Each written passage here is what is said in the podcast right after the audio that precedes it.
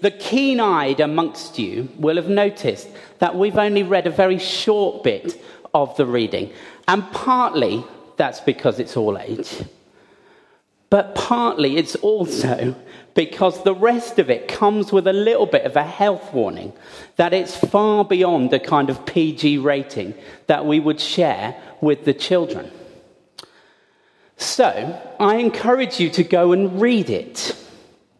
But if you're looking for a few verses that will make you feel better, then don't go and read it because it's pretty tough stuff.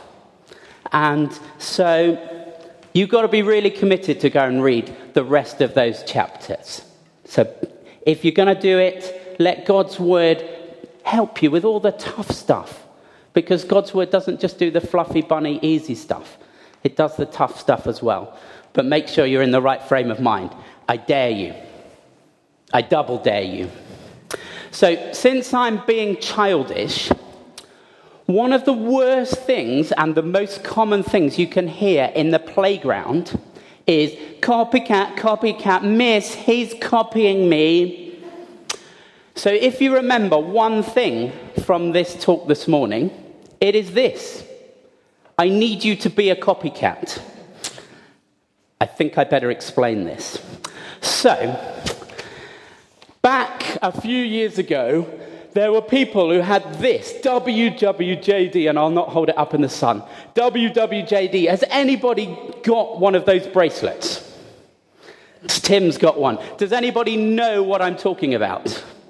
Okay, what does WWJD stand for? What would Jesus do? What would Jesus do? Now, I bet you didn't know that's not just a thing for young people to wear on their wrists or people of all ages to wear on their wrists. Let's not be discriminatory here. Did you know it's actually in the Bible? And we read it this morning. What did verse 1 say? The grown up version. And it's a great phrase be imitators of God. Well, that's a really lovely way of putting it. But in the youth Bible, it was even better. You are God's children whom he loves. So try and be like him. Brilliant. We could stop there actually. So, what would Jesus do? That's your mission, that's your mission and your message for this morning. Go out and copy what Jesus did. Go and be a copycat. So, we did all these pictures before, and uh, verse 8 says, Live like children of the light.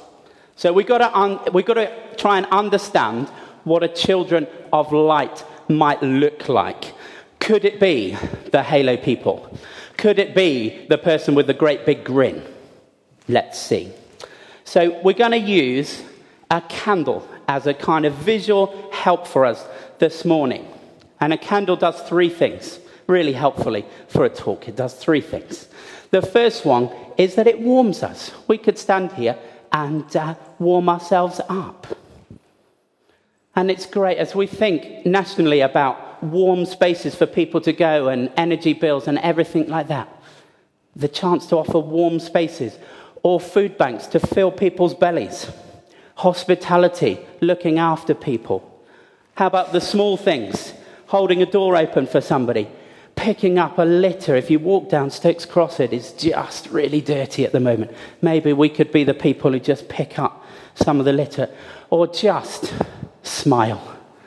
It doesn't cost anything, but amazing. Yeah, that smile to a stranger, just transforming their day, bringing some warmth into this world with them, including people, the refugees and people who've come to live with us, including them in what we're doing. But also, the thing about heat is you can stand here and get warm, but if I get much closer, I'm not going to, you burn yourself. Fire purifies. Now, light, it says in verse 8, light brings every kind of goodness, right living, and truth. So let the, let the other stuff, let the non PG stuff be burnt away, and let God act like a candle and burn that rubbish out of you. As it says in verse 10, do what pleases God. And we're back there again. WWJD copycat. Do what pleases God. Good. Number two, light gives light. it does what it says on the tin. It shows us the way. So we are encouraged to make things easy for everybody to see. Verse 13. It gives us that direction. So we've got this lovely, wonderful sun which is bobbing in and out for people at the moment. But if you came back this evening, like the youth group do, it is pitch black. And it's incredible for all those games like hide and seek. It is completely transformative to this space and to that game. Why? Because you can't see, because all the light's gone, and so hiding becomes a real big deal. So, yes, light can show you the way that you're going, but it also reveals what's there. So, we're called to reveal the darkness and what's there to the world. And oh, I'm feeling slightly uncomfortable yet.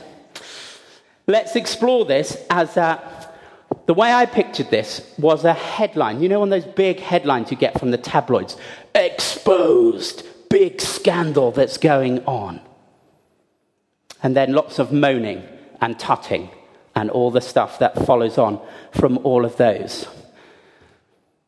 That's not what it's supposed to do not shouting about injustice and then moving on when your website has got the right number of clicks. That can't be it. That's just bringing more crossness into the world. God is not a misery who's encouraging us to be miseries and point fingers at people saying, You shall not be like that. Go and do better. That's not what he's about at all. Look at what it says in verse 14. Why do we shout about the injustices? because everything that can be seen can be made light itself. We're not just there to moan.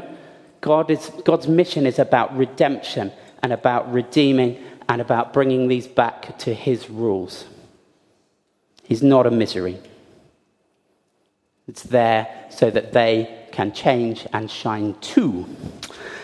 And number three, a candle. And we've had this on all morning, and it's just a little bit lower than it started. Why? Because a candle gives of itself to give to other people. Verse 2 Live a life of love, just as Christ loved us and gave himself for us, a sweet smelling offering, a sacrifice to God. Now, I wish it could be easy. I could give you the big fluffy talk, but that wasn't what this passage was about. Following God can be costly. You ha- might have to give up stuff. You might have to miss out on stuff. You might have to listen and bear each other's pain. There's a cost to doing this. But there's also an incredible motivation. We don't have to act first. God loved us when we stuffed up and messed up and caused other people pain. But that wasn't the end of our story. By God's grace, it's just the beginning. So we can love because we were first loved. So here we go, right near the end. What are we doing on a Sunday? Well, it's really straightforward. Here we go. We're lots of people of light. And what did we do? We came together. What happens to the flame? It gets bigger. We burn brightly together try not to set fire to me or anybody else. That's what we're doing. Coming together, encouraging everybody else to burn brightly. Paul, in another letter, talks about light in terms of shining light stars. Now, this might be a really simple illustration, but when I heard it a few years ago, it was mind blowing. When do stars come out? in the dark. They don't come out during the day. You don't need stars in the day. You need stars at night when it's dark. So, the reason we're called to be stars is because if we look at our news apps or whatever you use to um, get news into your life, it's pretty dark. There's some pretty miserable stuff and some miserable places out there. So, we are called to shine like stars as we offer out the message of life. So here's the three choices to finish. And uh, you could be the person who hides their light under a dirty old bucket. And you could blend into the darkness. You can choose that. That is a choice open to you. Or you can come together as the church and we can burn brightly together. That's what we're doing today. Because for the rest of the week, we then scatter like stars and hold out the message of life to the world. And I wonder, as if the people who are holding lights can just stand up, just so we get a picture of what shining out in the darkness might look like. So there you go. Have a look round, see what it might be like as the flame of St. Matthew scatters out across Bristol this week. So, be a copycat. What would Jesus do? Dare you?